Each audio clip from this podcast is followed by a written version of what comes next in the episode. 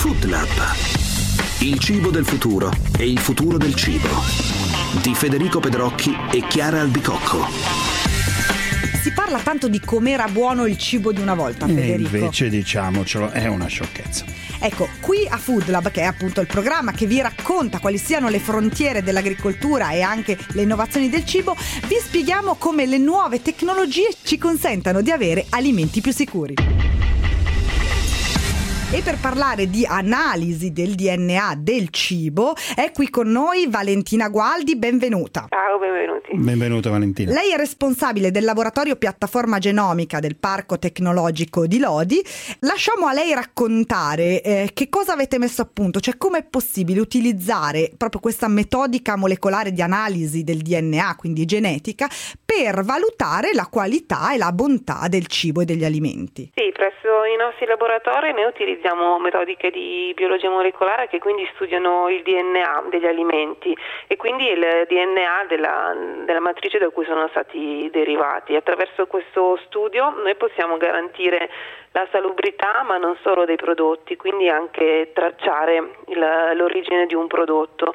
Quindi le metodiche del DNA consentono di avere informazioni molto più specifiche e aggiuntive rispetto a quelle che sono le eh, metodiche classiche che vengono comunemente impiegate nei laboratori di analisi degli alimenti. Ok, quindi diciamo che con questo metodo possiamo dire, ad esempio, che le olive di Gaeta arrivano veramente da Gaeta. Esatto, Ok. proprio la tracciabilità di origine o la tracciabilità di varietà è uno degli esempi classici di informazione che si possono avere indagando il DNA di un alimento. Ma quando poi parliamo di qualità e siamo sulle olive certificate da Gaeta, voi misurate anche una qualità del prodotto? Certo, perché la qualità del prodotto è associata anche alla salubrità e non solo alla sua origine, quindi noi con il DNA possiamo anche verificare che eh, l'alimento sia salubre e quindi risponde ai requisiti di Ecco. legge. Ci Questa- dice tutto eh, praticamente. questo però eh, probabilmente a molti di noi sfugge perché saremmo tentati di pensare che il DNA, anche se un cibo è andato un po' avariato, però resta quello. Com'è che invece c'entra la valutazione DNA con, Con la stato qualità. di qualità del cibo in un certo punto, un certo Allora, momento? Duplice aspetto. Prima di tutto è vero, il DNA rimane stabile, questo è il valore aggiunto delle tecniche del DNA e quindi ci consente, ad esempio, nel tracciare la varietà, di ritrovare in maniera univoca il DNA di quella varietà di quell'alimento. Dall'altra parte, quell'alimento conterrà anche il DNA della flora microbica che lo caratterizza e in questo senso possiamo valutarne la salubrità, perché se ritroviamo la presenza di un DNA di un patogeno possiamo dire che quell'alimento è non Ah, conforme. ecco qua, Certo, è contaminato da altro DNA, Esatto. per esempio. Lei Certo. prima parlava di metodi tradizionali, se ci dice appunto brevemente quali si- siano, perché così almeno capiamo qual è La la differenza e la vera novità. Sì, quando si parla di metodi tradizionali si fa riferimento ai metodi di microbiologia classica o ai metodi chimici, che quindi sono metodiche che abbastanza laboriose e che sono diciamo tradizionalmente impiegate nei laboratori classici.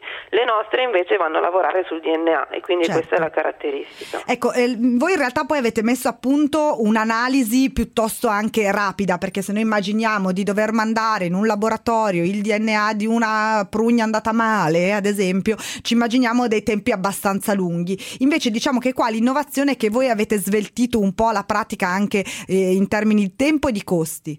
Assolutamente sì, in realtà i metodi basati sul DNA si caratterizzano proprio per essere più sensibili e più rapidi rispetto a quelli classici. In più noi abbiamo sviluppato dei sistemi che sono proprio portatili, che possono essere impiegati dalle autorità eh, direttamente in campo, svelocizzando molto i tempi di analisi. Mm, mm. Quindi voi date una certificazione lì al parco per tutti quelli che producono alimenti, possono avere un vostro marchio, diciamo, di qualità. Sì, il parco ha sviluppato un marchio che si chiama marchio DNA controllato che diamo in licenza d'uso gratuito a tutti i produttori che vogliono, a tutela della garanzia della qualità del loro prodotto, approfondire le analisi con delle tecniche appunto sul DNA. Vorrei puntualizzare la, la cosa che diceva appunto che può essere utilizzato anche dalle ASL e dalle forze dell'ordine, cioè questa tecnologia potrebbe eh, andare all'interno o può andare all'interno di un kit, chiamiamolo così, che può essere utilizzato in loco addirittura. Sì, è vero, questo può essere utilizzato in loco, può essere utilizzato sia dalle autorità, ad esempio,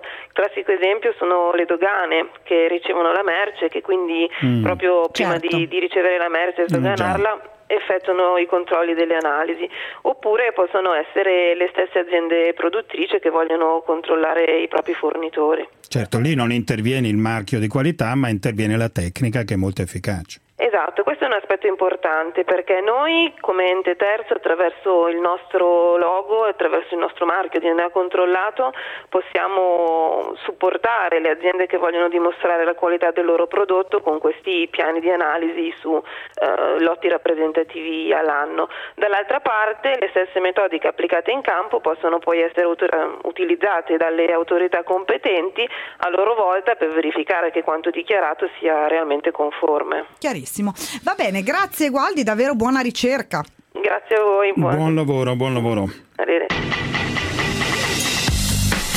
Certo che il DNA sta entrando dappertutto. E infatti lo incontreremo ancora qui a Food Lab parlando di cibo.